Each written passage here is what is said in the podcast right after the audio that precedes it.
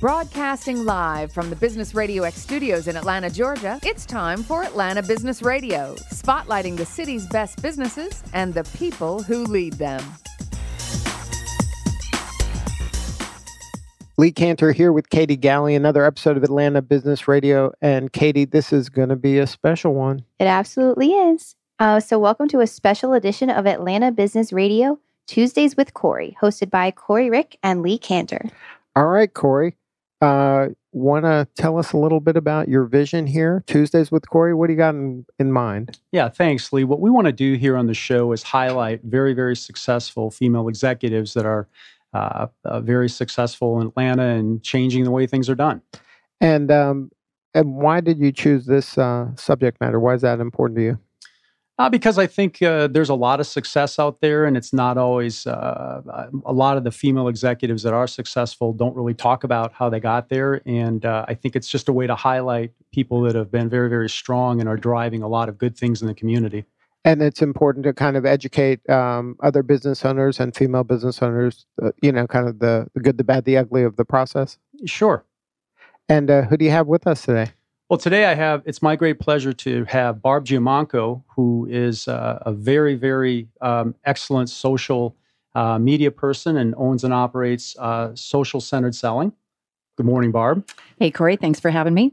I have Barbara LoRusso, who is the client director um, of client development of LoRusso Law Firm here.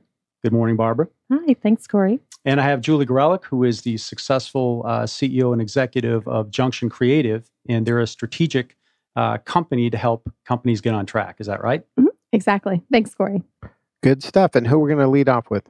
Well, we're going to start off with Barb Giammanco. Barb, you have uh, a great deal of experience here uh, with social uh, media and related business. How did you get started in that? Well, um, funny story. When I retired from Microsoft, I had, I had been running a national uh, sales team there. And at the time, I thought the company was getting too big. If you can imagine, Microsoft was 33,000 people at that point, And I mm-hmm. thought, okay, they've grown too big. I want to go do my own thing. Um, but Corey, I have a passion for people development as well as technology. So I started investigating the early social media tools back in 2001, 2. And then in 2003, LinkedIn came on the scene. And I said, hmm, I think this social media stuff, even in the infancy, I could see it was going to change up business and I could see it would impact sales. And I said, I'm going to be known as the sales meets social media gal. So here we are. And you've certainly done that. I, I, actually have known Barb for a couple of years, and she has helped me and my company with my LinkedIn profile and is uh, really uh, extremely knowledgeable and uh, has been extremely helpful to me personally. Thank you. Now, you've written a couple of articles and books, and you've been in Harvard Business Review. Tell us about that. Yeah. So, uh, again, being ahead of my time in 2009, I wrote a book called The New Handshake Sales Meets Social Media. And uh, that actually was published in uh, 2010. Um, and, uh, you know, at the time, people were like, ah, social selling, I don't really see it. So it took a little while for that to, uh, to catch on. But funny story about the Harvard Business Review. People still ask me today if uh, I had a press agent who got me, you know, published in the actual magazine. And actually, that's not true. It was social media that did it for me. As it turned out, in February of 2012, uh, it was about 6 p.m. on a Tuesday night. I remember it well because I simultaneously got a tweet on Twitter and an email from one of the editors that said, We're going to do a summer edition about how sales has evolved. And you seem to be the go to person with respect to sales means social media. Do you want to write for us? Let me think about that. Yeah. Yes. So well, once I picked myself up off the floor, uh, resounding yes. And then, of course, they said, Well, how did you find me? And as it turned out, unbeknownst to me, they had uh, one of their VPs had heard me on a webinar. They signed up for the newsletter. They were following me on social and Twitter and LinkedIn, and so it does work. Yeah, it sure does. So you have sort of a a lot of experience in the C-suite. Yes. Walk us through that if you could. Um, you mean reaching C-suite executives? You know, experience yourself. Uh, well, both the initial, your initial experience running sales organizations, and then also you know reaching out and, and how the two sort of uh, you know uh, are inter are intermingled if you will all right so earlier in my sales career you know there was this thinking that do anything you can to get in the door and then try to work your way up which i don't know call me lazy i always sort of thought why would I want to do that? Why wouldn't I just try to go right to the top? So I always set my sights on going to the executives who actually were responsible for the budget. And also, though, at the time, there were less decision makers as part of the process. So today, I would say still try to go for the highest level decision maker you can get to because they have access to various pools of money and they can pull together budgets for you. But also, we need to recognize there are a lot of people who influence the decisions now. CEB has said upwards of you know seven people can be involved in a buying decision so now you need to go high but you also need to cultivate influencers who have a say in that decision um, and then today i use social media to reach a lot of those execs because they are not answering the phone most of the time and they're not responding to a lot of emails uh, predominantly because salespeople just crank out a lot of um, spam a lot of garbage how does how have you used your experience being personally in the C-suite to get to these folks now via social media? Well, I think the most important thing, Corey, is you need to remember they're people just like us. I mean, they've got they've got a lot of challenges they're dealing with. They're dealing with a lot of stress, and I think part of it though is you really have to constantly be educating yourself, uh, staying on top of trends and you know things happening in the business and um, you got to be on top of what's happening even with the competitive landscape so when you so i go in believing that i have something of value to offer and because i've done my homework and i'm pretty knowledgeable about what's happening i can bring a lot of insights to the table. The salespeople who are not doing so well these days are the ones who just want to pitch. They just want to roll in and pitch features and c-suite execs don't really care about that. They care about how you're going to help them increase pipeline and revenue and reduce costs and improve productivity and all these sorts of things. They also are super busy. So if you can be the resource who says, look, are you, are you guys thinking about artificial intelligence and what that's going to mean to your organization? And have you thought about this and that? And, you know, you become sort of that uh, resource arm. And I know one of our, uh, one of your guests is, uh, is very well versed in research. And I'm betting she would agree with me that when you bring those insights to the table, execs will talk to you. They'll take a meeting with you. Well, you've certainly differentiated yourself. I know I noticed in, in knowing you and looking at your bio, you mentioned that you've sold a billion dollars in sales. Yes. Walk us through that. well, I'm old, Corey. hey now, you know, at 53, I'm much I, am much more reserved about how I think about that. How about we use the word experienced? Uh, yes, I'm very experienced. So I've been in sales for a very long time, and then also uh, most of my sales experience has been in enterprise selling. So we're we're talking million, multi-million dollar deals. So, and then you couple that with the 15 years I've been in business myself, and you know I continue to sell pretty big deals now. So yes, I've crossed the billion dollar mark in terms of selling. So I know a little bit about how it gets done. So you have a lot of experience, uh, you know, with LinkedIn and blogs and social media. Yes. Is there one? Is there one aspect or one tenet that you like better than any other with the social media? All the different, you know, weapons, if you will, that are out there. Well, uh, like Julie, who's a strategist, I'm a strategist too. So it's not about the tool, it's about who you're trying to reach. Mm. And so, you know, people get all, oh, you've got to be on Pinterest and Instagram and Twitter and LinkedIn and this. No, you actually need to fish where the fish are. Like you have to determine where your prospects spend time online. And also, to be fair, it, depending on the industry, there are many execs in certain industries who are not really participating online at all. And so for me, it's it's a, it's a continually a mashup of good offline and online strategies. I would say if you do a lot with business to business selling, LinkedIn is probably someplace you definitely need to have some presence. Uh, and then as far as the others, you know, I like, uh, so I kind of work with LinkedIn and Twitter predominantly. Twitter, because there's no gatekeeper. I can talk to any executive anywhere in the world with nobody stopping me. And I often start a lot of relationships there that then move to business relationships on LinkedIn. So bottom line, it really depends on the customer and you know where they're going to tend to spend time. And I, I think it's also important that you so there, there's a big thing in the industry today, Corey. Everybody's about the sales stack, right? More, more, more, and more. No, I say less, less, less. Just, what do you mean by that? I mean, you don't need 25 tools to be successful. Yeah. And in fact, you'll burn yourself out. And if you're a smaller business, that's ridiculous unless you have the money to hire an agency. Um, but less is really more. A few tools used really, really well as part of your selling strategy, that's how you get the traction.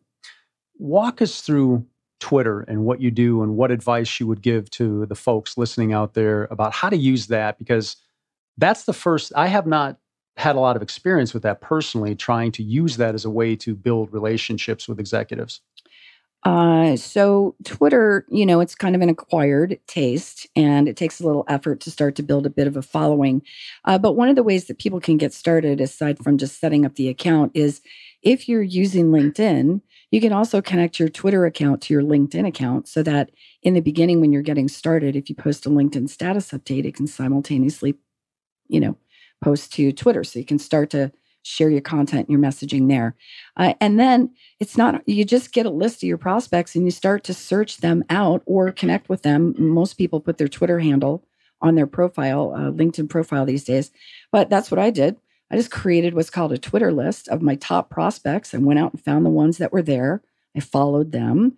I started watching what kind of content they shared. I would pick it up and retweet it. Occasionally, I'd interject and say, Oh, that was a great article. Thanks for sharing. Here's what I liked about it. And so you just start talking to people, but you got to do it in 140 characters. And personally, for me, when I'm trying to reach an exec, I'm not trying to pitch. I'm looking to see what they share personally. People tend to be a little more personal on Twitter. So, are they talking about the kids' baseball game or a charity they're involved in? And I look for that sort of common personal connection. Very You're good. trying to make it human and not Pretty much. leverage it as a kind of mass medium where they're just kind of like a robot, you know, kind of automated stuff that's just coming out that's meaningless, really. That's right. I mean, spam is spam is spam. so I don't use any of the tools to sell. It's to start the conversation and to build that relationship because some things in sales I don't think are ever going to change. People buy from people. And so I, I don't pitch. I'm just looking for. So I'll give you a great example. CMO, uh, former CMO, chief marketing officer at Brainshark. I happened, I wanted to do business words to her. And so I started following Robin's profile. Happened to know that she's an avid bicyclist and uh, once a year raises money for a charity that's really near and dear to her heart. Now, I'd been following her for a while and I saw it, and all I did was pick it up. And by the way, that charity spoke to me as well. And all I did was pick it up and share it and you know said hey um, you know at robin says is is uh, you know um, riding for charity think about making a donation it's a great cause boom she responded to me in like 15 minutes thank you so much for sharing with your network da da da that's how our relationship started and then before you knew it we were doing other things and they were inviting me to do work with them and that's kind of how it, that's how it goes Right. So you're doing it as a human being to human being Yeah. and not kind of as a technology tool that's just done in mass. Mm-mm, And that's the mistake I think a lot of people absolutely they get kind of enamored with the oh, I can send this out to 4 million people, so I'll just keep doing it. It's free. There's no friction there, but what you're doing is losing credibility and authenticity. very much so you, you what and and this is my message for any sales leader who's listening um you know when you push your people to keep sending more and more emails or make more and more phone calls or send more tweets or whatever and you're not paying attention to the quality of the messaging you're actually harming your brand you're not helping it because think about all the stuff that flows into your inbox Right. It's You ignore ridiculous, I mean, you just uh, you have to ignore it because there's so much. And not only do you ignore it, if you're like me, by the time you get the fourth, did you get my other three mm. emails? I'm like, who are you? And I will never buy from you. I don't care what you Right. sell. It right? becomes a negative. It's not even a neutral. It's a it's negative. a negative. Yeah. Yeah. Yeah. Now, do you have any rules of thumb for how often to post, or uh, uh, do you just kind of go with the flow of the individual that you're targeting? I think everybody needs to develop their own cadence. For me personally, uh, because it's it's hard to remain visible. So I definitely post something every single day. It's at, a minimum, it's a LinkedIn status update. I'm going to weigh in on a few comments. What I try to do, Lee, is say I have every morning. is routine for me now, but 15 minutes. I kind of check my accounts. Has anybody you know commented, sent me a message? What about a status update? Have I been mentioned that I can weigh in and you know and comment? So I'm in I'm active every day, but it's usually 15 minutes or so.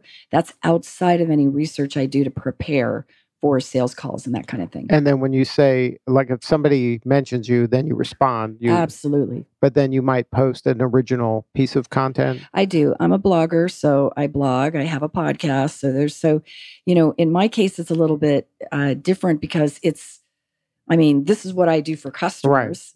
And so I don't buy that business of the, you know, cobbler. cobbler's doesn't have- children, right, right. Don't have shoes. I don't buy that. If you're in the business of uh, creating a social media strategy and coaching people on their sales activities and efforts, you darn well better demonstrate you know how to do it. exactly. If And you I- can't do it for yourself, Right. And I drive a ton of business inbound um, as a result of my efforts. Uh, but yes, I mean, eh, I have a, a great post that I hope people go to the blog and check out. It's, you know, 17 ways to become a content concierge. You don't have to write blogs to create content. It can be um, longer status updates to start a conversation. It could be coming on a radio show. It could be uh, recording an audio tip on your phone. There's lots of ways. And so I think sometimes people get all hung up like, ooh, I have to blog, I have to do this. No, you got to find the right thing for you. now, um, if somebody wanted to learn more, uh, where should they go? So they can go to barbaragiammanco.com and the business website is SCI, excuse me, SCS-connect.com. And love to have you follow my podcast, The Razor's Edge. You can find it on iTunes. And then what's the pain your perfect prospect is having where you're the perfect solution? Hmm, what's the pain they're having? Uh, there's still there, two things. Either they're still fence sitting and think social media is for kids and has no place in driving business growth, or they've gone down the path of some social selling activity, but they've been taught how to use the technology to kind of broadcast. They're not getting any results and they feel frustrated. So those are two kinds of customers for me. Good stuff. Well, thank you so much for being part of the show. All right. Thanks, Lee. And thanks, Corey. Thank you, Barb. All right, Corey, who do you got next? We have Barbara LoRusso, who is the uh, client development director at the LoRusso Law Firm. Barbara, welcome. Thank you. Did you learn something there, Barbara? I Did did. take notes? I did. I, up here, locked away in the vault. so, what are you doing for folks? Well, um, LoRusso Law Firm is a civil litigation law firm in the Windy Hill area here in Atlanta, and the owner is happens to be my husband, Lance LoRusso, and we have three other attorneys. So we're sort of a boutique civil litigation firm. And then, uh, um, what does that mean? Civil lit. Uh, Civil litigation is anything other than criminal litigation. So your company is sued and you need defense, or you one of the largest part of, of our business is catastrophic personal injury work. mhm. And another segment of our business is also law enforcement defense. My husband, previ- in his previous life, was a law enforcement officer here in the Atlanta area. So then, while he was doing that, he went to law school at night Wow. and became an attorney. So he's his passion really is representing law enforcement. And helping them. So now, um, what's your role as client development? Like, what do, what's a day look like for you? Um, I'm sort of well. It started before Lance had a lot of other attorneys in the office. It was really kind of selling Lance, if you will. Um, so my my role on a daily basis is helping drive those social media strategies, things that Barb has talked about. Mhm. So, like, create thought leadership and do research. Yes. Um, Lance is a unique lawyer, I think, in terms of he loves marketing. Most attorneys, you have to kind of drag That's them like to the water evil, trough. right? Yes, you have to drag them to the water trough and make them drink. But he's almost, I have to hold him back sometimes a little bit and do some of the smart things like what Barbara's talking about in terms of making sure you're doing the right strategy and what's is selling his authenticity and his passion. And Because he gets distracted by shiny objects. They, he'll try lots of things a little bit instead of maybe going deep on some things. well, he's really focused on, um, in his our strategy is really a lot of law enforcement officers are on Facebook. Mhm. Um, we don't do as much, you know, business to business selling Right. um, in terms of LinkedIn, but um, Facebook and Twitter, things like that, are more of his wheelhouse in terms of where are our customers. Because unfortunately, a lot of the law enforcement clients that we have are also our personal injury clients. Um, people think that police officers are more at risk in terms of, you know, being injured, uh, being shot, things like that on the job. But driving around every day is really risky, and so a lot of our clients are um, have been catastrophically injured on the job as law enforcement officers. So um, that's really our focus in terms of keeping um, keeping our focus on the law enforcement. Right. And you just want to Right. serve that ecosystem. Exactly. Now, um, your background, you have a PhD in applied psychology. Now, how does that tie into your work in marketing? How did I get here? Um, well, yes, my graduate degree is in applied psychology, and for about mm, 18 years, I worked in that space doing um, creating employee selection tests and kind of helping implement those across large insurance clients or all around the country. So, and I'll talk a little bit about how Corey and I met in terms of my journey, because one of the reasons I started working with the law firm is that we needed more kind of work life balance. We had several older relatives that needed assistance Mhm. and looking after. So that's how I ended up moving into working with Lance. So I'd have more flexibility, and I Right. had, my, and my job previously had kind of morphed into working not just with the research side of the business, but also client management, client development, and that sort of thing. So that's that skill set that I brought to the law. And you like that? Yeah. The building the relationships and the kind of nurturing those relationships and seeing the impact. That's probably very rewarding.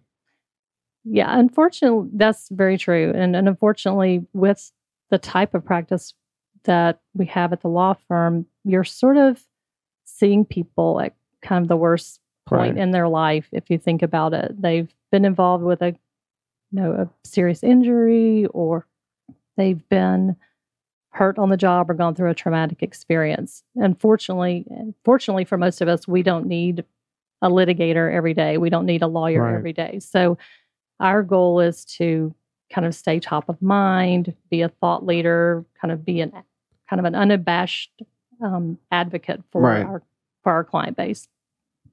Well, I think one of the things that that has impressed me, I've I've known Lance and Barbara for 18 years. They're good friends, uh, good clients, and, and one of the things that's impressed me most about you and Lance is you always seem to be two steps ahead of everybody else. And you know, Lance is obviously, if you were on the show, you would realize he's kind of a different animal. And I say that, um, you know, uh, with all due respect, but he loves, he does enjoy the marketing, he does enjoy the writing, and and he is very, very good at. He's very convincing. And you guys are always two steps ahead of the other people that compete against you. And so, uh, you know, you guys are uh, uh, just a just an outstanding team, and uh, it's nice that you're uh, wired so differently. And um, you know, I mean, Barbara has a PhD. I mean, um, you know, my wife and I stopped playing games at the LoRussos because we know we can't win. so, um, uh, and she brings uh, just a great. Um, even if she doesn't know something, one of the things that's impressed me most about you is that you figure it out. You figure it out on the fly, and it's right. There's a number of things you've helped me with my shop on, and I know in the beginning you didn't know exactly what needed to be done, but it was always done, and it was always done right. So uh, we certainly appreciate that. But what you guys have done marketing wise, I think is is superlative. Yeah, Lance is uh, one of the things um, in terms of focusing on specific things that reach uh, our target market. Um, he has a blog, Blue Line Lawyer, that he writes on very regularly, where he's sharing information, current topics, legal trends that are important to our client base, as well as he has four books Yes. out. Um, everything from business development strategy for attorneys to critical incident response for law enforcement to his latest book about um, law enforcement and media response called Blue News. So, driving appropriate content and content that speaks to our audience is the key there.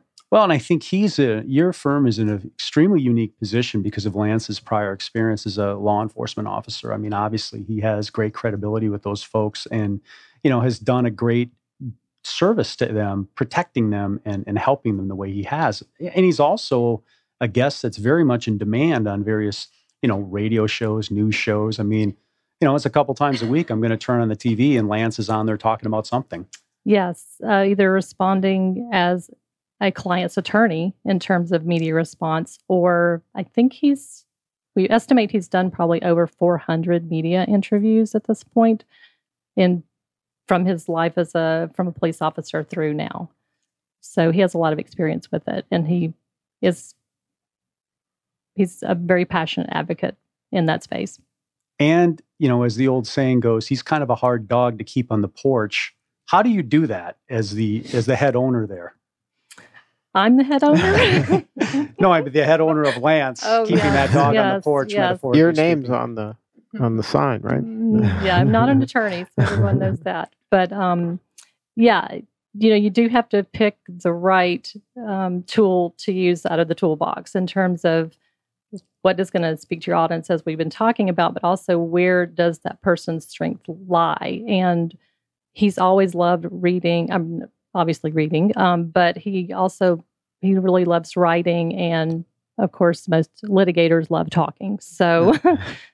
he fits that bill as well. Now, how does he um, write so many books? I mean, that's the the writing. What's the writing process like? Do you help in that regard?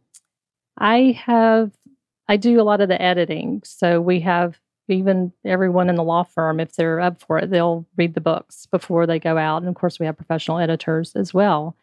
And we work with BookLogix, which is a self publishing firm. Right, local firm. Yeah, in Alpharetta. Which they're a great team. And the books have each have evolved in different ways. Um, when Cops Kill, which is his book that discusses officer involved shootings, that kind of grew out of an amalgamation of his blog posts and then added onto that and it grew into a book. hmm Then um, Blue News was written just let's do an outline and sit down and write. Did you help in that regard? The Um, outline Um, to a certain extent, yes. from a structure standpoint, exactly, exactly. and that's a that's an important part of writing, so that you do stay focused in the. So, advice for an author out there, or aspiring author, would be to kind of spend maybe more time than you think on the outline. Yeah, I think every writer kind of writes in different ways, Mhm. but as an attorney, I think that his his um, tactic, I think, was to start with an outline of what he wants to talk about, and the my, one of my inputs with the book was to give concrete tips on how to handle media response, Like not very just actionable, not Exact- hypothetical. Exactly. There are a lot of examples in the books. He And does a lot of stories. interviews with local media um, personalities as well as um, longtime reporters here in the Atlanta area, as well as kind of thought leaders, boots on the ground folks who have who are law enforcement leaders who have been through difficult situations. So now, an important lesson for people out there: um, when you're serving a group like this, is I guess a niche to, to target a niche that uh, resonates with you and that you can serve effectively, and to really immerse yourself in the community. And like his unique background of being a law officer and an attorney makes him uniquely qualified to really speak to that and serve that ecosystem. Exactly. If you don't have that credibility and that knowledge and background of what a very specialized profession that law enforcement is, Right. everyone, you know, watches Law and Order and they think that they know They figured it out, right? that they know. because we they've watched, seen every episode. we watched ER, so we know how to save everyone Right. with George Clooney helping. Um, but but that's not really true, and Right. unless you kind of have that background, and that if you don't have that level of empathy from you know as an outsider by having walked in their shoes he is uniquely qualified exactly. so now if uh, somebody wanted to get a hold of you guys what's the best way LoRussoLawFirm.com. And the blog is Blue Line Lawyer, as well as all his social media is Blue Line Lawyer. good stuff well Yeah. thank you so much Thank you. Thank you, Barbara. all right corey who's bringing it home who's the headliner Next, next we have Julie Gorelick. Julie is the CEO and managing partner of Junction Creative. Yes. And tell us about your company, Julie. Sure. Um, Junction Creative was really formed out of uh, something we've talked about here, Barbara and Barb, is a passion. Um, you know, I started Junction really as a hybrid between a traditional business consulting firm and an ad agency. Uh, eight years ago, I saw a gap in the market where I saw agencies that were pumping out truly brilliant, creative, um, exciting campaigns. They were adopting social media.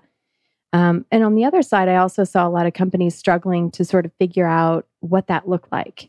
And a creative mind can't always determine business value. And so I saw that there was an opportunity to create an actual business strategy and then tie a series or a comprehensive set of solutions across the company that would help them employ an effective strategy. So our team will actually help with the thinking, we'll do the research, we'll help define those strategies. And I think one of our best assets too is that we'll stick around, we'll actually execute, and we'll prove it through our results. And so that's where we've been successful over the last eight years is that our metrics and our results speak for themselves. And, you know, our clients are growing um, and we're able to reference actionable things that we've done, not just a fancy PowerPoint presentation that's sitting on a shelf that they overpaid for. Um, so we just took a different approach. Yeah, there's an old saying I just made up. it's all about the money. Yeah. So you didn't always have an entrepreneurial. You didn't always have, uh, you know, uh, the business want to walk us through that. Mm-hmm. So I was raised by entrepreneurs. Um, my mom, when before we were born, had her own salon at the age of 22, which is, you know, back in that time, women didn't start their own businesses. My father worked in corporate America for 20 years and then one day decided he was going to go out on his own. Uh, bought a restaurant when I was in high school. And my sister and I sort of looked at each other and said, Oh gosh, are we still going to get to go to college? like, what if this isn't successful? Um, and so for 10 years. We worked side by side with my parents. Um, they were unbelievable advocates in teaching us how to run a business. We were responsible. So we weren't just employees, we were helping manage um, a t- staff of 25 at the age of 20, 21. And I swore after that experience, after college, I would never go into business. Swore it up and down. I was going to be a reporter on the news like Barbara Walters. I was going to do investigative journalism. Um, and after I did PR um, in Paris for a PR agent, I learned sort of how to do it in a couple languages, came back, and I've been doing business ever since. So clearly, what I thought I wasn't passionate about ended up to be one of my biggest passions. So when your parents had the restaurant, was that was that in Atlanta or was that? It's in Gettysburg, north? Pennsylvania. Yep. So a big, you know, Civil War town. Um, you know, we've got about a million and a half visitors a year. Uh, we were right on the strip, so we served hundreds of thousands of customers every year. So there's always a line around the door. So talk about high pressure situations at a young age, but it was fun. Met a lot of great folks and and really learned the backbone of what it means to run a business. It's not glamorous. It's not sexy as everybody would say. It's it's hard work, um, and I feel that that really escalated my career much faster, largely because instead of worrying about going to happy hour with my friends, I was still in the office working until eight, nine o'clock at night to make sure that I was doing my job. What did you take in your experience from the restaurant, and you know what did what helped you? What helped you from that experience get to where you are now? Oh gosh, I mean, there are so many lessons. I mean, it it really teaches you uh, what I think is most important now in today's culture is it teaches you how to work with different people. You work with people from all walks of life um, that have all different experiences, and then you also are waiting on people that all come from different backgrounds. They all have problems. They um, all have success stories. And so I really use it as an opportunity because I love communication and love learning about people. I did. I learned about every single one of them. And I think that that's how I was able to extract as much knowledge as I could because as I went into a corporate environment and started working, um, I would see things in the restaurant that you would say, oh, once I get through college, I'm never going to deal with this again. Well, guess what? Every single one of those lessons I learned, only this time it was someone that had three degrees and made a lot of money, but yet they were still at the core making these decisions and maybe making some mistakes or treating people a different way. So it really equipped me that when faced with adversity in the corporate world, it didn't scare me and I knew how to handle it. So so you started off as a reporter and you were in Paris. Mm-hmm. How was that? So interestingly enough, um, I was in college, it was my senior year, was getting ready to graduate. I saw a flyer on the wall um, in the language department about getting a job in your field if you were able to um, get into Boston University's international program. And I went to, you know, the guidance counselor and or the counselor at college, and she said, "Oh, you know, we've never had anybody from a state school ever get accepted to this program. It's pretty, you know, it's pretty hard to get into. I don't know that you really want to spend your time doing that." And I thought, well, let me see if I can. So I put together the packet, um, was accepted. 18 of us went out of a pool of a thousand. We were actually placed in our field. So we did interviews. Um, we told them what we were looking for and ended up getting matched with a PR agent for fashion photographers. I knew nothing about fashion at that point. Um, learned that she's one of the most renowned PR agents that's in the business um, in New York and in Paris. And on the first day, she said, Do you want to do this in English or French? And I said, Well, I'm in Paris, so let's do it in French. And she never spoke a word of English to me for the remainder of the six months that I was there. Um, so after that, I came back, and that's when I was sort of deciding what's the next step. Um, it was a great experience for me. And also, different people, different language, different culture, uh, and came back with a much greater appreciation for what we have here. Sure. And then you did some, then you worked with venture capital. Walk us through that. Yeah, absolutely. So I moved to Philadelphia, started working for an entrepreneurship institute that was focused on early stage companies, uh, and spent most of my time reviewing business plans, marketing models, financial models. Uh, was quickly recruited actually to join a venture capital organization where it was my responsibility to source deals, uh, find those companies that were investable or looked like they could be investable. So I would review again, business plans, marketing strategies, models. And so during that time, I probably reviewed anywhere from one to 2,000 a year um, and spent quite a bit of time learning about different industries um, and um, learned, you know, what makes a good business plan, but then also, you know, where the gaps are in a marketing model and even financials. Um, it's not something that you can always teach in a classroom once you get into practical business setting. Generally speaking, and realizing that you know there's uh, variances in, in, in, different businesses. What makes a good business plan in your estimation? Real- Generally speaking, mm-hmm. being realistic. Um, what I deal with a lot of our clients is, you know, you can put together the best financial model. You could be on paper a $150 million company. The reality is, most companies today won't see 100 million and they won't even see 10 million. And so, what I always try to counsel my clients on is let's take a look at sort of this from a realistic standpoint. One, do you have the technology or do you have the product or do you have the service that's actually scalable? Um, some businesses aren't designed to be scalable. And by scalable, I mean they're not designed to be $10 million companies, but could they be a $2 million company with margins at 80%, making a lot of money? Absolutely. It's all about being realistic about the goals and objectives for the entrepreneur, what they actually want out of the business. Uh, and then also putting together a plan that is realistic, it's achievable, and that there's a, a strategy and a plan to execute against that. So, how have you used your experience in Paris and your venture capital experience? I mean, how how is Junction Creative? How, how is that born? You know, it's really passion. I mean, one of the things I learned early on, I'm very passionate about people. I'm passionate about helping people. Um, and for me, it just so happens that I'm passionate about being able to impart my knowledge and the things that I've learned to help them run their businesses more successfully. Um, it even could be a department within a company, but arming them with the knowledge that they need to make more informed decisions um, that can have a very positive impact. Um, I oftentimes, um, my clients will often say that I care probably too much about their business, um, but I am passionate about what I do. And so to me, it's a puzzle if there's a problem or a pain point that a client's going through, we will rip it apart. And so we can figure out how to put it back together again. And so every client is different.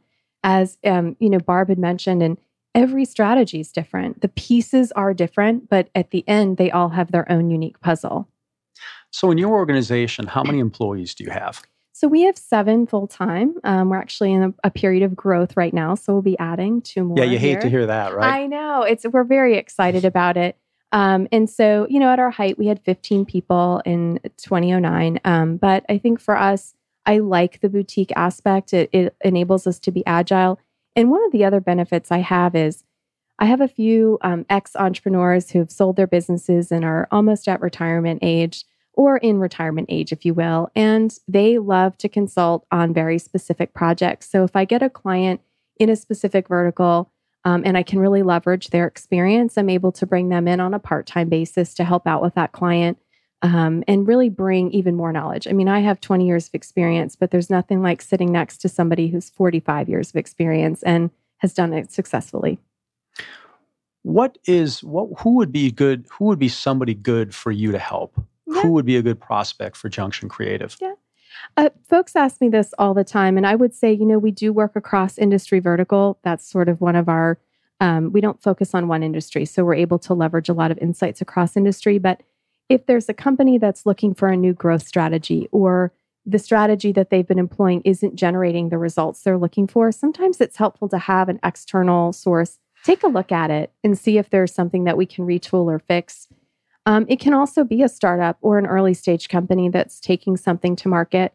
Um, we always like to make sure that it's a good cultural fit for us, but we really can work with a, a number of company, whether it's a small to mid-sized company, um, and we've been very fortunate to work with some Fortune 1000 companies as well. Do you have specific company metrics that resonate with you that you're drawn toward, that you're passionate toward? A certain size company, a certain kind of industry?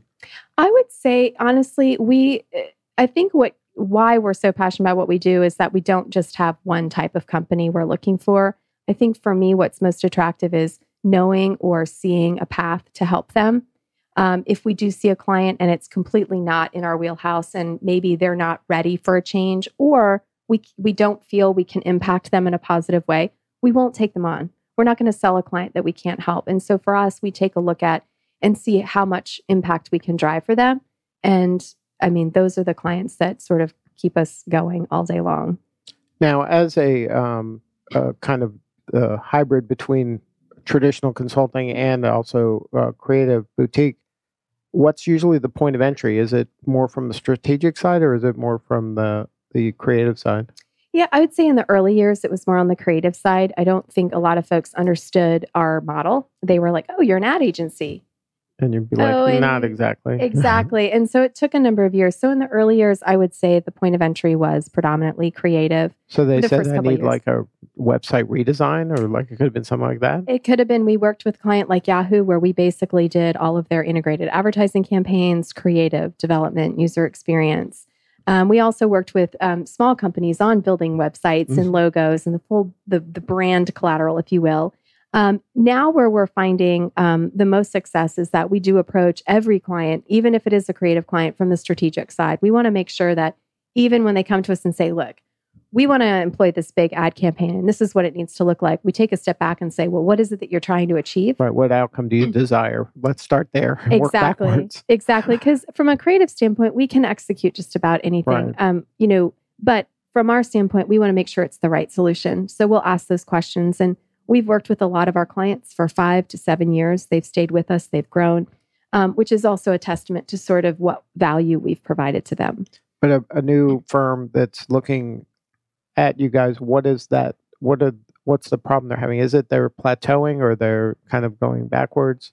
We see a lot of companies that are focused on growth, but they're nervous about the political environment. They're nervous about the economic climate. They're worried that something is they're waiting till that stops.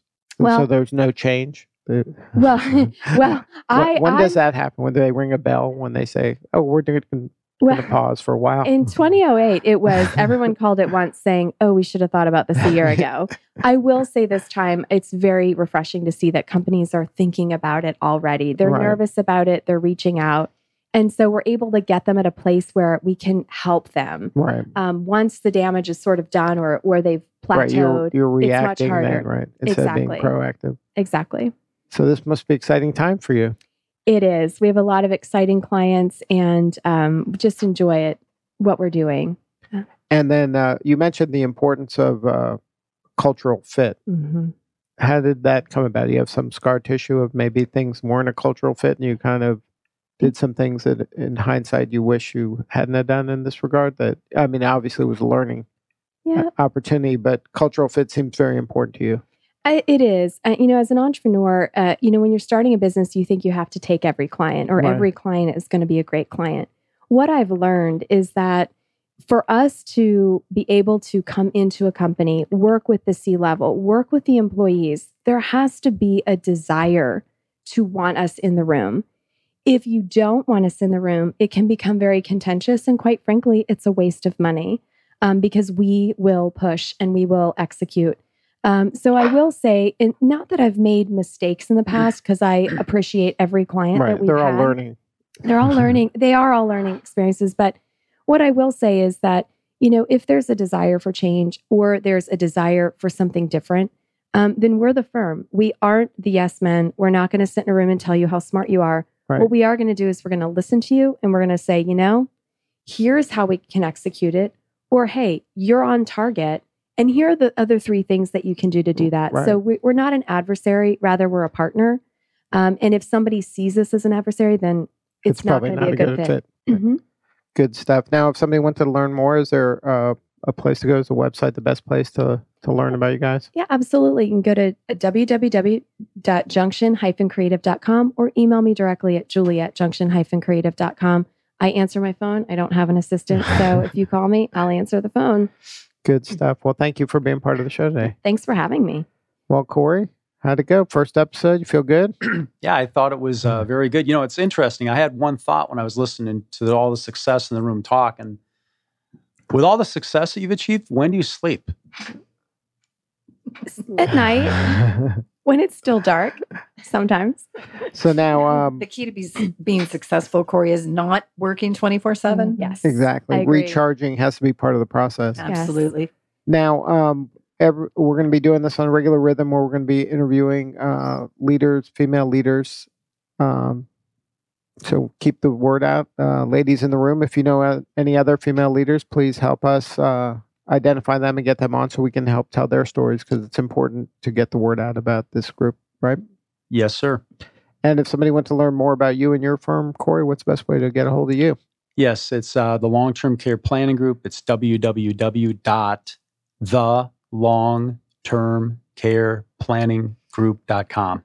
Well, thank you for sponsoring the show. It's an important show, and uh, we help to serve uh, the females out there doing cool stuff. Yeah, thanks so much, Lee, and thanks to all the guests that appeared this morning. Thanks Thank for you. having us. Thanks, Corey. All right, this is Lee Kantor uh, and Katie Galley. We will see you all next time on Atlanta Business Radio.